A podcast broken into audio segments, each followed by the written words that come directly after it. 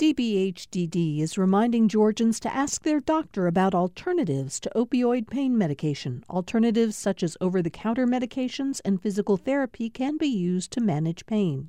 More information at opioidresponse.info. Thanks for listening to the Political Rewind podcast. Be sure to like and follow us and rate us on Apple, Spotify, or wherever you get your podcasts.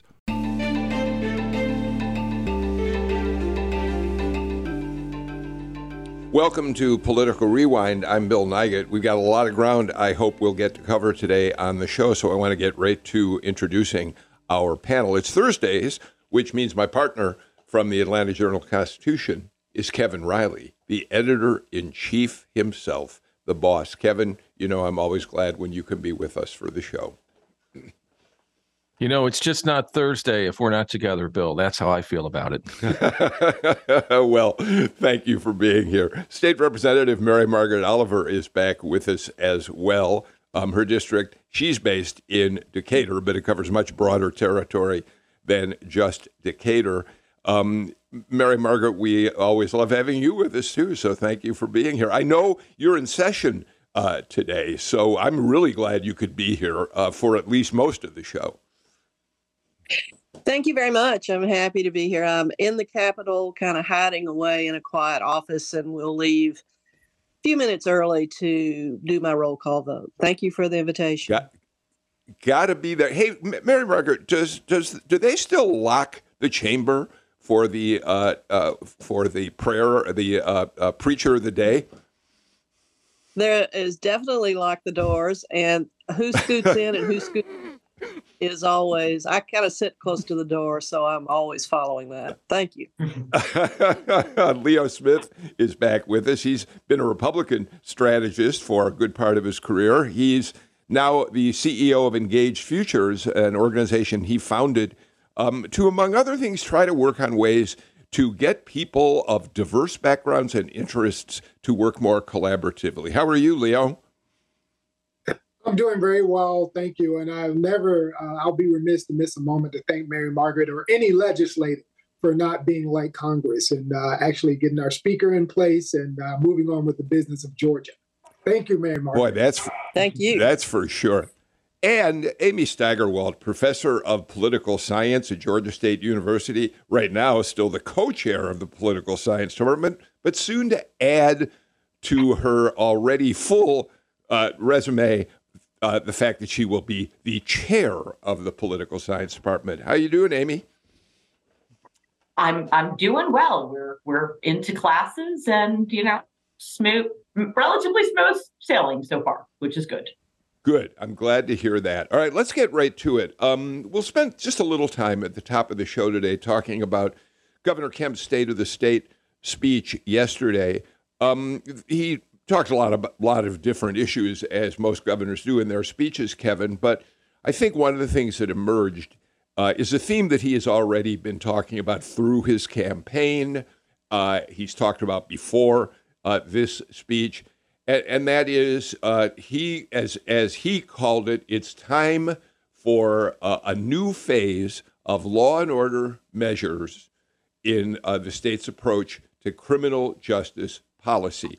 And Kevin, he referred to w- what he called the riot, which is not an inappropriate term, probably, over the weekend uh, in downtown by the people who opposed the Atlanta Police Training Center. And before we start talking about it, let's just listen to a little of how Kemp framed his new Get Tough on Crime initiative in terms of that riot.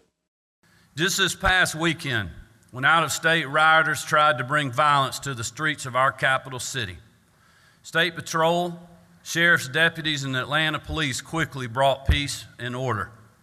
That's just the latest example why here in Georgia we will always back the blue. Kevin, um, this Get Tough on Crime approach is something that really was one of the centerpieces of the speech.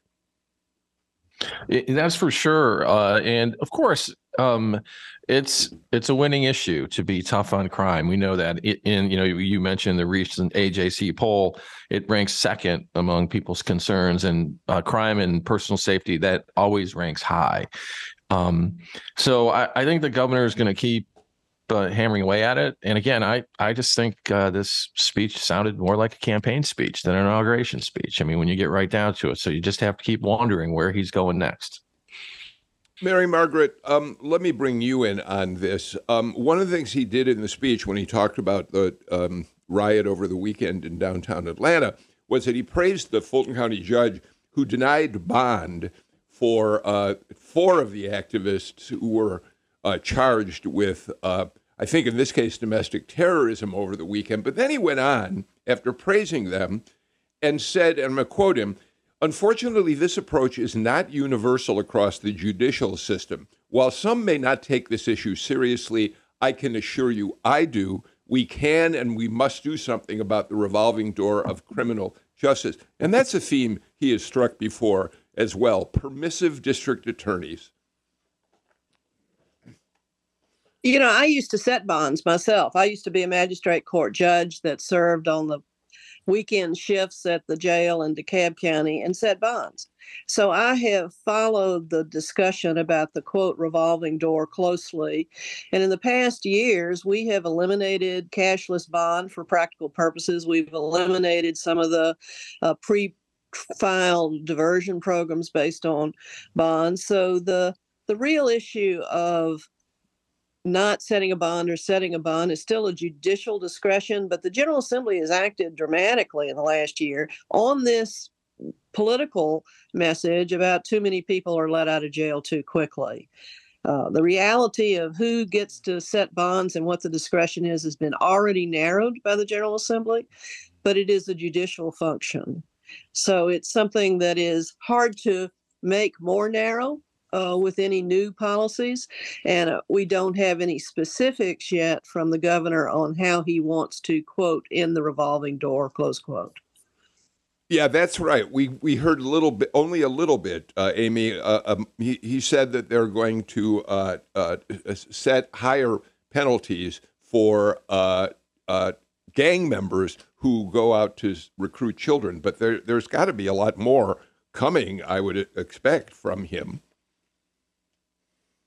Possibly. And so, one of the things that I'm sort of most struck by is that it's really in stark contrast to uh, one of the defining characteristics, uh, policy characteristics of our previous governor, Nathan Deal, right, who moved to try and ensure that there were, that we sort of separated how we dealt with violent criminals as opposed to those who might have be getting caught up in the system and are being sort of penalized in different ways. So a lot of times, and I think this is important, that when we talk about, uh, for example, the removal of cash bail, it's not for violent crimes. It's never been for violent crimes or crimes against people or even property crimes. Usually, it's things like misdemeanors and all of that because it frankly is incredibly expensive to keep people in jail who can't pay their bail right? So there actually is a cost savings to the state, especially if there is no history of violence. You're not being charged for a violent crime. But to uh, Kevin's point,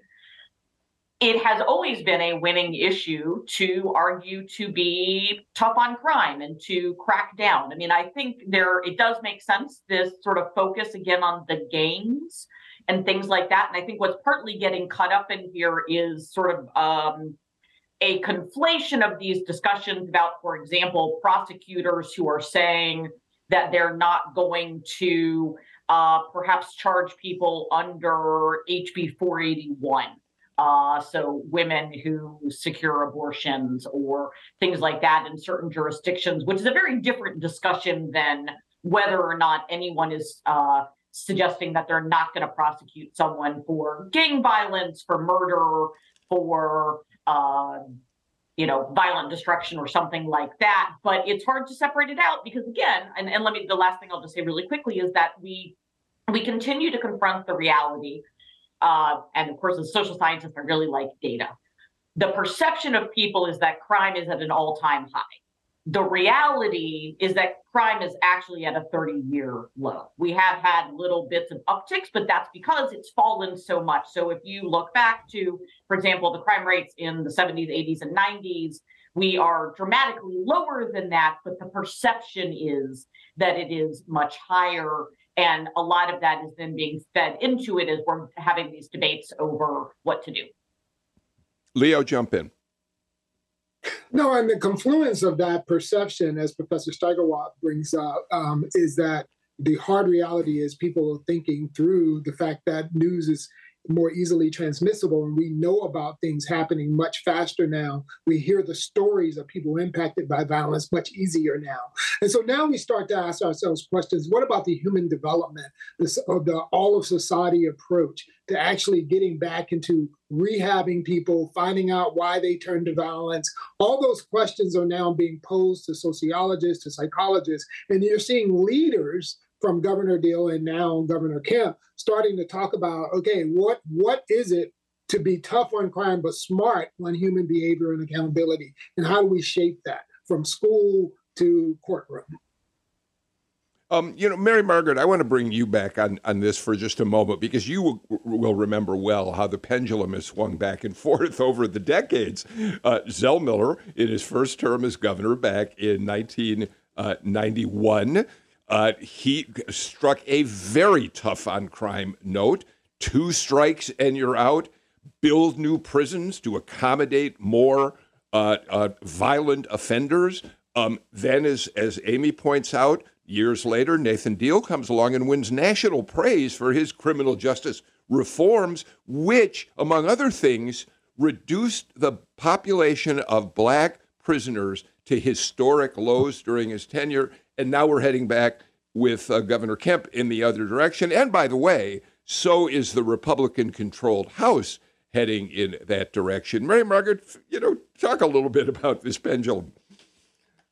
The pendulum definitely swings, and the specifics of what makes it swing is a real is, is a smart policy discussion to have. However, we don't have enough smart policy discussions. We are responding to the emotional uh, response that people have to a police officer being shot. Last week in the budget uh, hearings, the state patrol uh, new director uh, was presenting his budget within hours of the policeman sustaining a life threatening gunshot from the very volatile and very emotional uh, dynamic going on in relation to the property in DeKalb County, unincorporated DeKalb County, where the Atlanta Police Foundation wants to build its training center. It's a very emotional issue that people respond to. On my street and three streets near me in my district, there's been a rash of breaking windows to get into cars.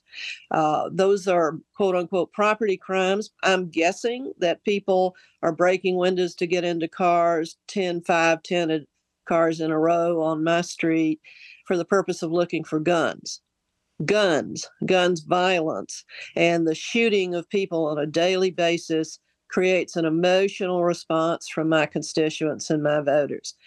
Getting to a smart policy hmm. discussion about what we do about that seems to be very elusive. The governor yesterday says he wants to increase penalties for certain crimes. There is no science that the increasing of penalties stops crimes. And in relation to the rhetoric and the reality of gangs, he wants to create a new crime to criminalize the recruitment of someone into a crime, into a gang. I'm very interested to see what the specifics of that proposal might be. What are the elements of a crime that could be defined to recruit someone into a gang? The discussion is just not as focused as I would like it to be on prevention of violence. What is it we need to do to prevent violent crimes as opposed to allegedly penalizing violent crimes in a way that doesn't make us safer? It's pretty discouraging to feel the genuine emotion of my constituents, the genuine fears people have. But be at a loss as to any kind of productive, good, smart discussion. Kevin, do you want to weigh in on and, that? And don't, and, and don't, forget, I mean, uh, you know, Leo and uh, Representative Oliver have pointed out this sort of idea of the holistic approach. Not any one thing is going to work. Uh, can we have a more thoughtful discussion? And it's a tough discussion to have. Um, I would also point out that don't forget that late last year, the head of we're talking about putting more people in prison ultimately with some of these ideas.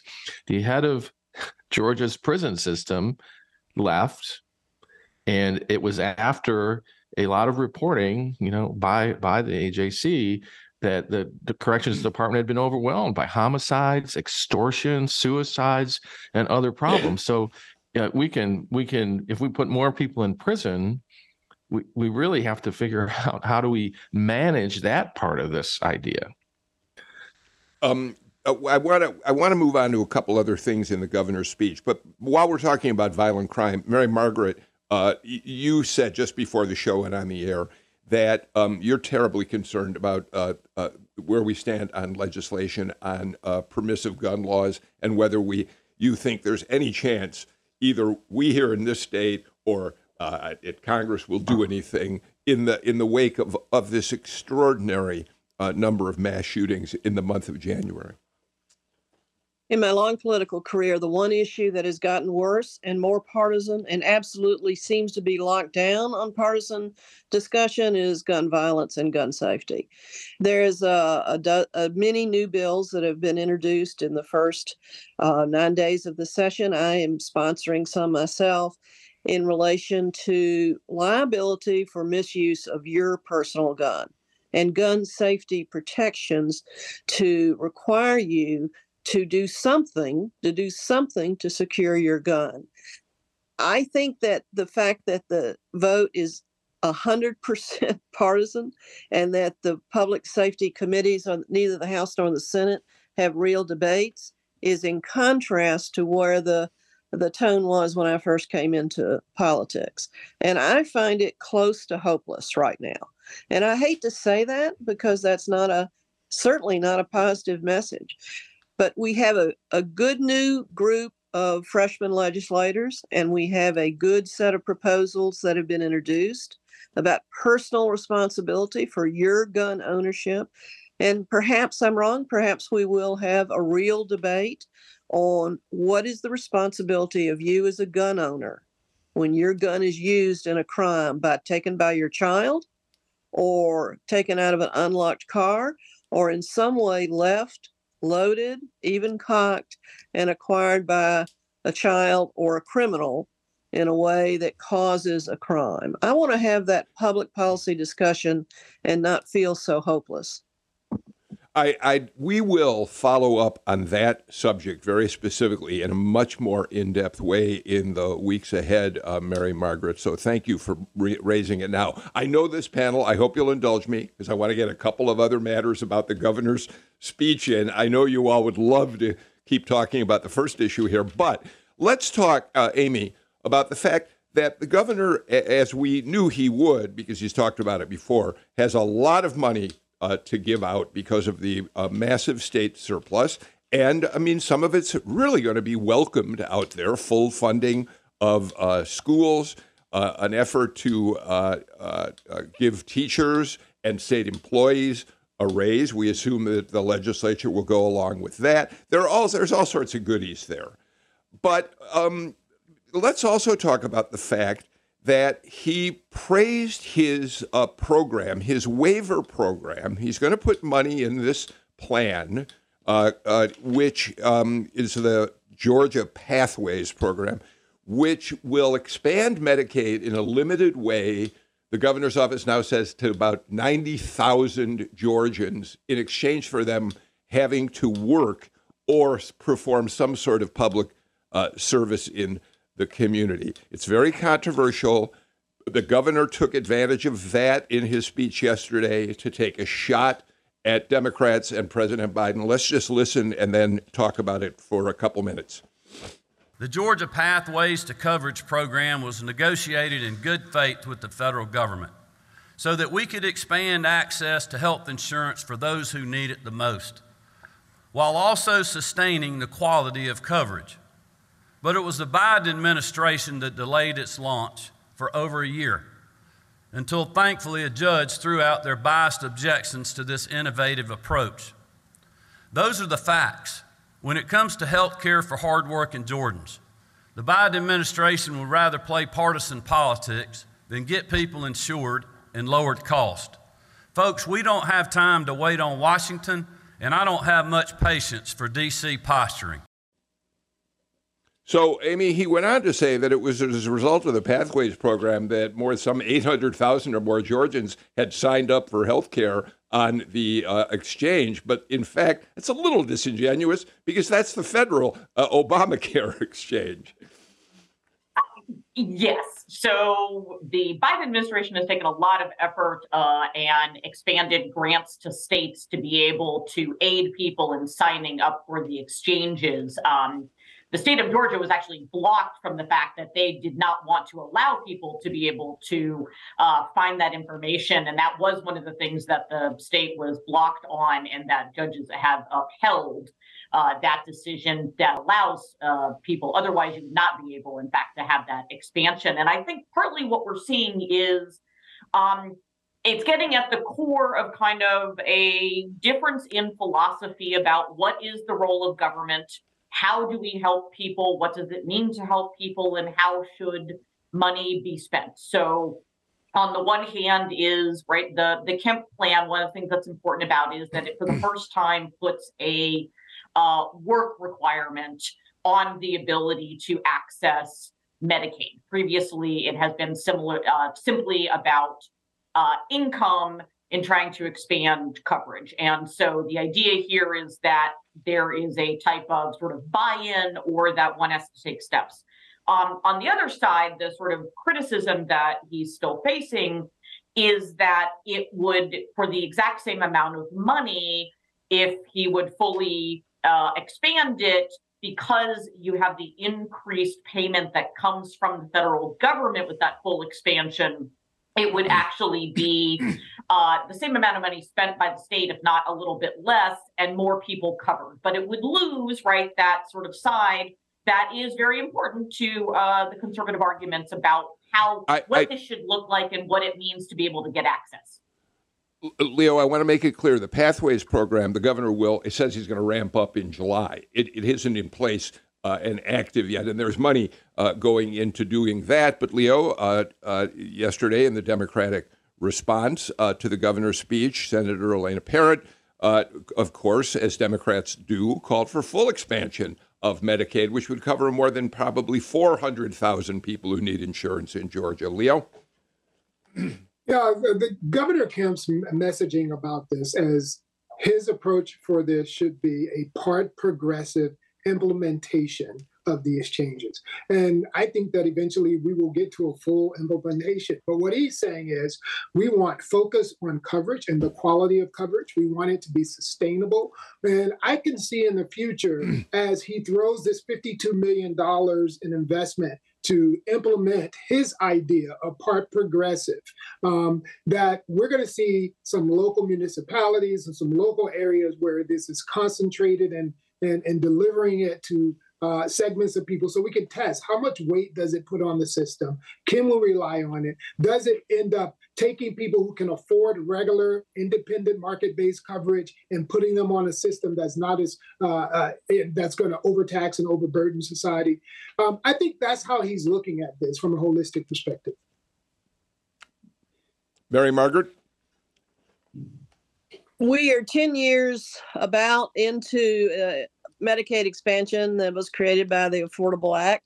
Obamacare used to be called Obamacare, where 20 to 30, 25 million people have increased, uh, have obtained uh, services, and Georgia's one of 10 states that won't do it.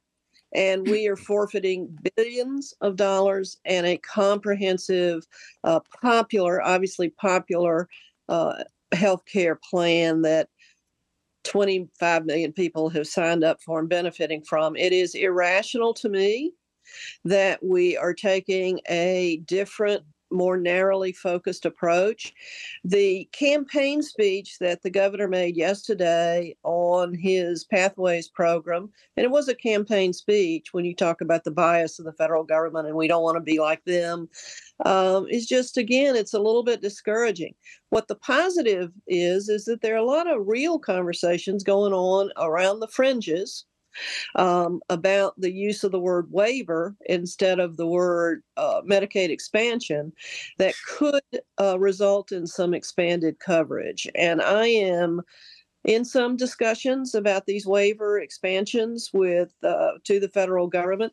Those are cumbersome and they're uh, are time consuming, whereas, quote, Medicaid expansion, traditional Medicaid expansion would be easier procedurally uh, and ex- cost less and cover more people.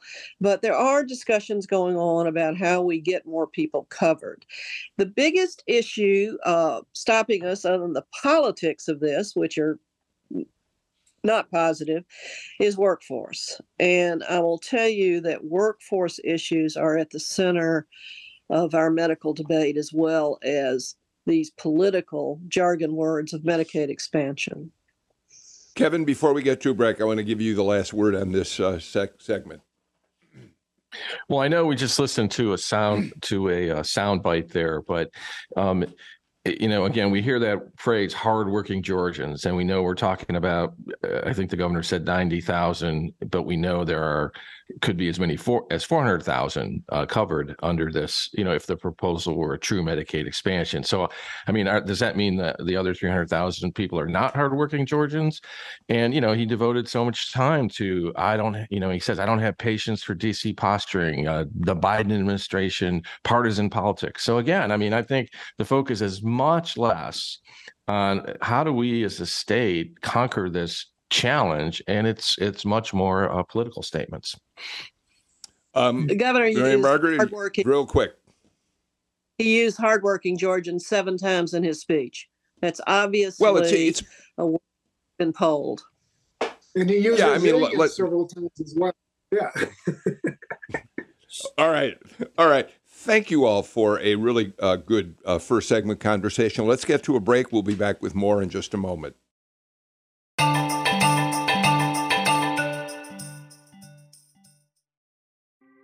Thanks for listening to Political Rewind. If you like this show, you'll also like Georgia Today.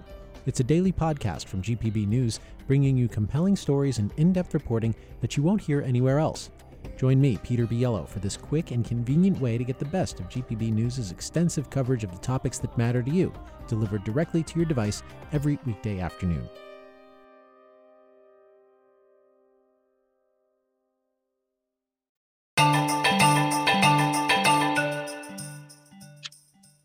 Amy Steigerwalt, Leo Smith, Mary Margaret Oliver, and Kevin Riley join us, excuse me, for today's Political Rewind. Uh, Kevin, uh, we talked uh, uh in great detail when you were on the show last week about the uh, Atlanta Police Training Center uh, controversies, and you gave us a great breakdown of the history of that whole plan to put that in place. Now, of course, since since then, over the weekend, what was without question a riot in downtown Atlanta uh, uh, adds to the tension around this site.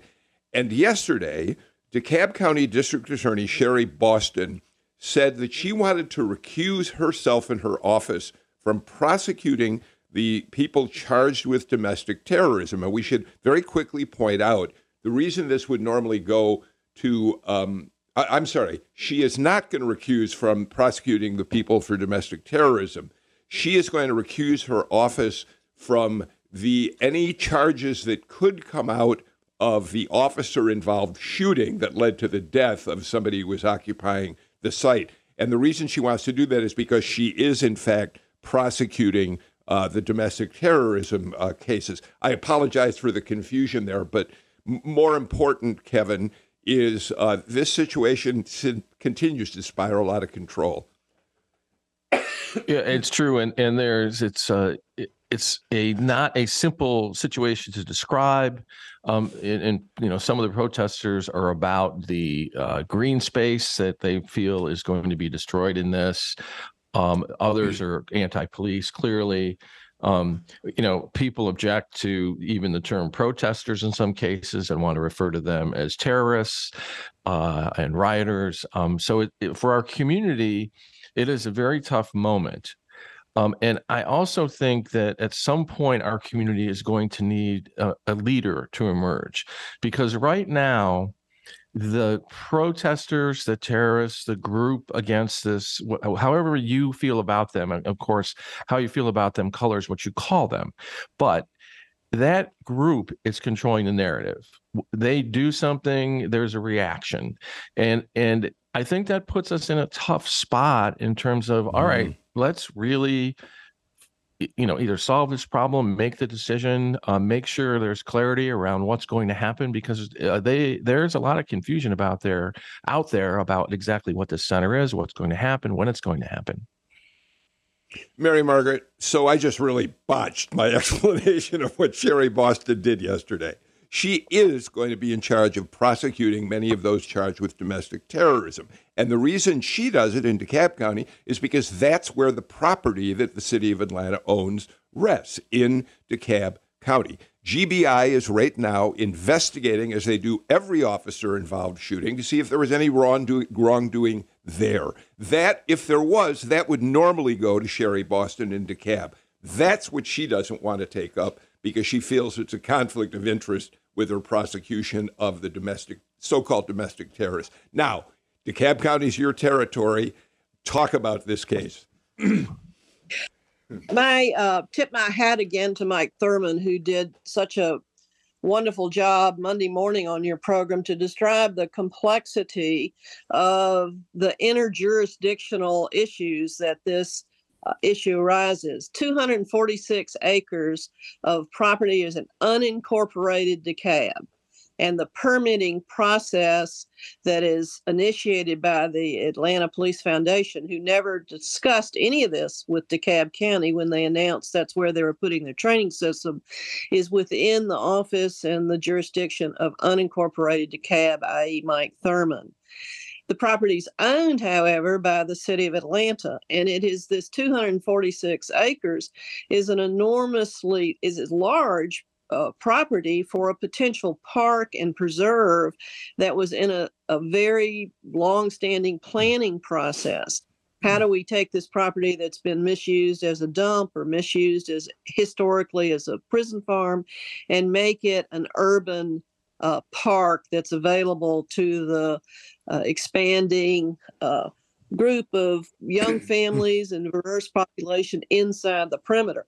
The Atlanta Police Foundation came in and made a proposal to take 80 acres for a new training system for police and fire. And CEO Thurmond has been negotiating directly with them to reduce the 80 acres down to about 45 acres and make other uh, decisions in relation to the fact that this uh, property is within the South River Alliance jurisdiction, which is uh, a, a, river in, in South River goes across DeKalb and Fulton County has a lot of industrial environmental issues that require cleanup. South River is a contributory to the Altamaha River, our biggest water river shed. So the issues are very much tied to DeKalb's planning process that's been uh, diverted based on this proposal and to the need, legitimate need, of the city of Atlanta for an adequate training center. They don't want, DeKalb County didn't want either to go to the training center down in Forsyth, Georgia. So you have multiple jurisdiction. You have the city of Atlanta, you have multiple police entities, uh, GBI, public safety, DeKalb County Sheriff's Office, DeKalb County Police. And Sherry Boston is recusing herself uh, appropriately based on her service of an interagency prosecutorial team in relation to some of these issues. And if you if she maintained her posture for all of her prosecutorial opportunities and duties you'd be giving an issue to the defendant group of diverse group of defendants who are charged in multiple ways. Very complicated politics very complicated legal jurisdictions and a lot of emotion on all kinds of a very difficult issue. So, so it is complicated. And Leo, and then Amy, I'd love to get your take on something that Kevin started with, which is what in the world is going to de-escalate uh, this increasingly violent uh, tension between among the many sides involved in that training center. It's clear that we've got a grievance culture from Donald Trump to a visiting activist, uh, rebel rouser from Maine. Um, we have people who will not accept democracy's processes. And when local authorities, working with community agencies, uh, have meetings to determine the future of environmental impact, the future uh, police training curriculum, and the need for facilities for such. Um, and then they come to decision by council, elected officials, and there are people who still won't accept the results. Sound familiar? Yes, this problem is not going away. So this is a bigger problem than just the procedural aspects of governance. This problem gets to the matter of hmm. how people are feeling marginalized and isolated on the streams of voice. So, what we must do is increase voice. We must increase people's ability to find a pipeline for their, their words to be heard, for their concerns to be heard. And then we must increase our communicative voice as city council people on what happened, what was done.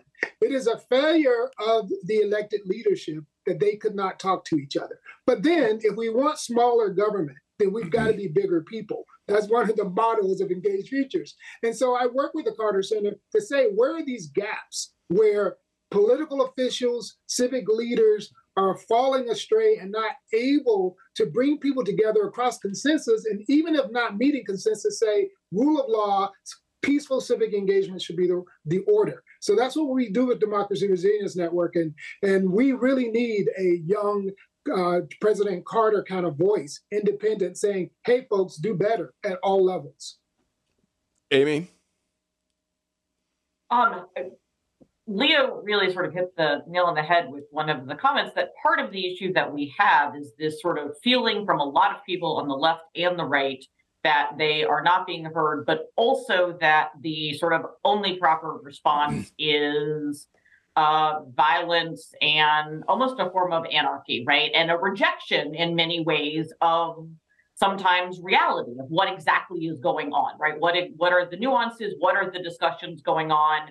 Whether it's a rejection of election results or a rejection of uh, the, for example, environmental impact analyses that come out or the actual discussions that are going on on the ground of what it might look like. Sure, there's a proposal, but mm. as we all know, right, the reality is you propose something, but then you negotiate, right? That's the starting place. And that's not where it's necessarily going to end up. And what then makes this even more difficult is that we do have the reality, unfortunately, right, that there are some people who I don't know quite how you explain it, and, and I think criminologists have better names for it, of those who are coming in and they see this as a, they, they want to engage in violence and they sort of take advantage, right? So you also have the problem that, right, legitimate peaceful protests get hijacked by those who want to do this and so then that conflates it right that it and it it serves honestly to undermine right? The legitimate arguments that protesters might be making and to make it be that there's violence and it builds into this other stuff, which really complicates all of this as we try to get to uh, kind of a democratic discussion about what should be done. So, so Kevin, before we have to uh, uh, give up on this subject today, I, I do want to go back to Sherry Boston because she actually, in her statement recusing herself yesterday, made the kind of remarks that, in fact, do appear to be reaching out for some way that there can be a dialogue uh, with these uh, people who've been protesting. She said, "quote I hope that this, my recusing from dealing with any uh, anything related specifically to the." Uh, officer involved shooting. I hope this will instill with protesters on the ground that they will get a full, fair, impartial, and independent look, which I think is important for our community and for everyone that is mourning Manuel, the, the young man who was killed. There's an effort to say, I'm prosecuting the bad guys here, but I also extend an, an olive branch of sorts to those of you who are protesting. And uh, Sherry Boston and Mike Thurmond are both doing very good efforts trying to reach across the complicated political lines.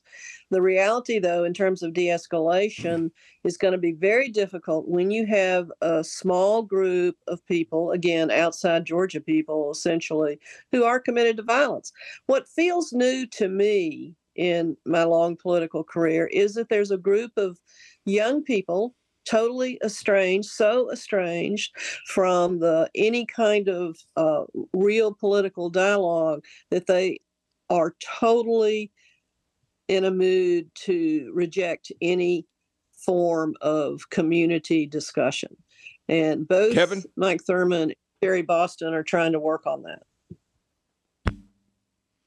I think we're going to see more of that. I do. Um, I mean, this is the lines have been sort of drawn pretty harshly and clearly on this thing, and we're.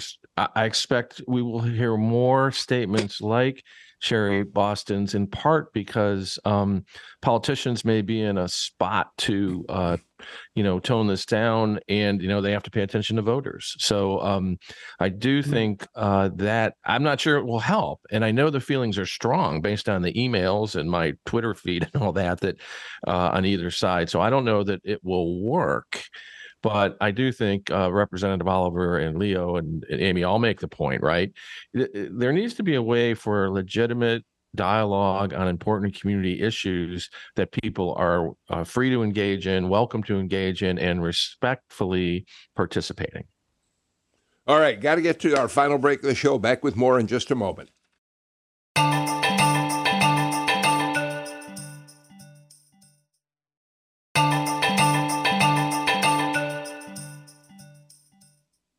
Kevin Riley, there's an important environmental story that has been simmering in South Georgia for quite a while now and may be moving toward a boiling point in the days ahead.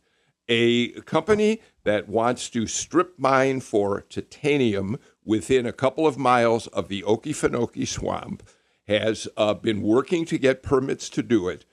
The Environmental Protection Division in the state has now opened a 60 day period for comments on whether that uh, uh, should go forward, whether they should be allowed to mine there. There are environmental scientists who think this can do irrevocable damage to uh, one of the most beautiful and important natural resources in the country. And now we have uh, Representative Darlene Taylor, a Republican, who's introduced a measure that won't stop this project from going forward, but could, if it passes, stop any other projects from moving ahead. But in the meantime, Kevin, the question is whether the titanium mining company is going to get to start mining is so close to the swamp.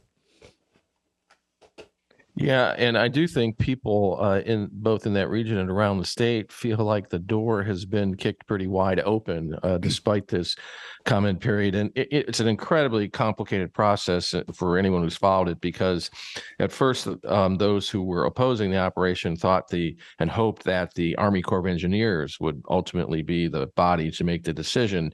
When it became clear that it was going to be the states environmental protection division i think most people perceive that as an unlikely uh, an unlikely uh, agency to uh, push hard against the mining company and instead be more likely to accommodate the mining company Um, Mary Margaret, I moved to Georgia way, way back in 1983. I made my fir- it was my first time in Georgia. I made a trip to the swamp within the first few months of being here. It was to me one of the greatest natural wonders I could ever imagine, and I go back every few years because it's such an extraordinary place. What are the chances that the legislature is going to take action that can prevent uh, further development of uh, mining around the swamp? I'm a co-sponsor of House Bill 71 with Oh. with Chair Darlene Taylor. She's a very respected Republican leader. Uh, she's obviously a South Georgia person, although her district doesn't include the swamp, and she's adjacent to it and has had a lifetime of experience in it. It's not only the beauty, the magical beauty of the swamp. It's its role in watershed protection, and Mhm. the reality is that we in Georgia have stopped mining in the Okefenokee in the past decades more than once. And so Twin Mhm. Pines, this Alabama, is just not going to give up. This legislation may have a chance because it doesn't stop this one permitting effort that's currently in place. It stops the expansion of it. I certainly see a very large number. I'm not sure the ultimate number of sponsors, 30 to 40 at least, I think, that are obviously a bipartisan group of legislators. Uh, I think there's a chance uh, there's certainly a chance that this bill could pass and could at least create some guardrails, barriers for future development of mining in the swamp. Mining is a part of Georgia's history. We just don't need to be renewing, renewing it and enlarging it in this watershed magical place of Okefenokee Swamp. I, I, will say that the company says its environmental scientists claim that there will be no damage to the swamp uh, at, at, all, and that's the debate that we'll watch unfold as this uh, period of comment continues. Um, Amy, I, I, I want to change the subject and give you the first crack at it. Uh, Kevin McCarthy and Marjorie Taylor Greene are having a very public uh, love affair in the sense that we see photographs of them all the time, hugging and mugging together. Um, and McCarthy, because she supported him, she was one of the few on the far right that was willing to support him for Speaker. All right. Now, very specifically, just the other day, McCarthy named her to a subcommittee that is going to allegedly um, investigate the origins of COVID, the mistakes the government may have made in how it dealt with COVID. This is a woman who falsely used to tweet about the high amount of COVID vaccine deaths, who compared people being, she said, forced to wear masks to Nazi Germany. Um, she called for Anthony Fauci to be prosecuted and imprisoned. And this is the woman who will be a part of that subcommittee investigating COVID. So, what do you think, Amy? Kevin McCarthy. Let me interrupt long enough to say. Let me let me interrupt long enough to say. Mary Margaret's got to go. She doesn't want to get locked out of the morning preacher of the day. Thank you, Mary Margaret. And now go ahead, Amy. Kevin McCarthy has a four vote majority that he is trying desperately to hold on to. And it is, I don't think, at all a shock to say to anyone who is listening that Kevin McCarthy wanted to be Speaker more than anything he has ever wanted. He has tried numerous times and he finally got it. One of the hallmarks of Kevin McCarthy, and he's fairly open about this, is that he doesn't really have strong policy positions. He wants to keep the conference together and was going was willing to do what was necessary to do that. Uh, Marjorie Taylor Greene was able to bring him the votes that he needed, and in that meant then that he had to reward her. The question is going to be whether or not Kevin McCarthy, since he is so willing to sort of cut these deals, but also doesn't really have an organizing principle to keep everyone together, is really going to be able to be in control? Or has he sort of set up a situation where he has given so much power to those who, to be blunt, do not actually represent the majority of the Republican caucus? In Congress. In fact, he there there are already right quite a number, uh, the the other 150 who are kind of upset, honestly, about some of these decisions that are being made about what is now going to happen. And yes, part partly what we now have is Marjorie Taylor Greene is, I guess, getting a uh, platform to be able to discuss uh, her different things. I don't know if this also means she gets to discuss the Jewish space lasers and whether or not a plane flew into the Pentagon. Um, but it's definitely concerning. Kevin, I got to say, this really reminds me of Joseph Welch, the attorney Joseph Welch's famous quote in the Army McCarthy hearings in the 50s, saying to McCarthy, Have you no sense of decency, sir? At long last, have you no sense of decency? Kevin? Well, um, if if there's anything to be argued for what McCarthy's doing, it is there may be some strategic wisdom in it. In that we know that that extreme right wing of the Republican House caucus undid John Boehner and undid Paul Ryan, and uh, hold your friends close, hold your enemies closer. Maybe that's what he's doing. Uh, you know, it's Leo, really but in the long run, it's the question is: Is this really going to do the Republican Party any good in the 2024 election cycle? Well, there's not much worse you can do for the Republican Party. I mean, we're pretty much at a pretty bottom place, and it's only up from here. One of the things that concerns me about Marjorie Taylor Greene, and as you all have known and heard me on the show before, I tend to be you know the optimist and always try to point a path forward for Mrs. Greene to sort of moderate and normalize. But the fact is, is that she is part of the normalcy now of the GOP base, and there have been state house leaders who have said that she is the new normal in some areas of our state. She has a big voice now. As Kevin was pointing out, when you take an isolated person and make them part of the team, they are almost forced to normalize a little bit. And that's where I have still a little hope springing eternal. Leo Smith, uh, thank you so much. We're out of time uh, for today's show. I, I really appreciate your being with us. Sorry again. Amy Steigerwalt, thank you for uh, your participation in the panel today. And Kevin Riley, uh, always glad to uh, have a day to have you join us. We're out of time uh, for today's show. Tomorrow, we're doing something a little different.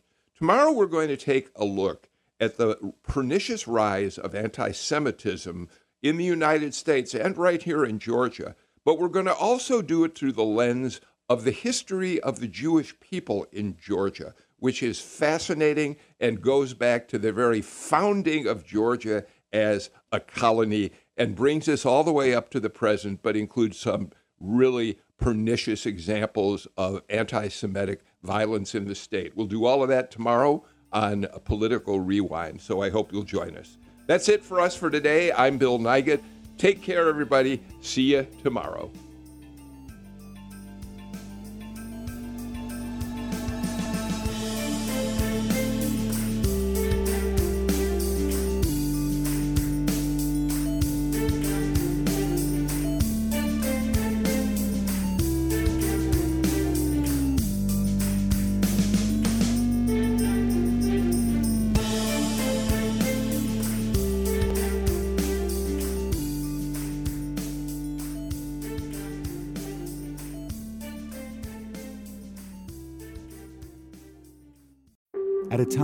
Information continues to come at us faster and faster, sometimes you need to hit pause and rewind.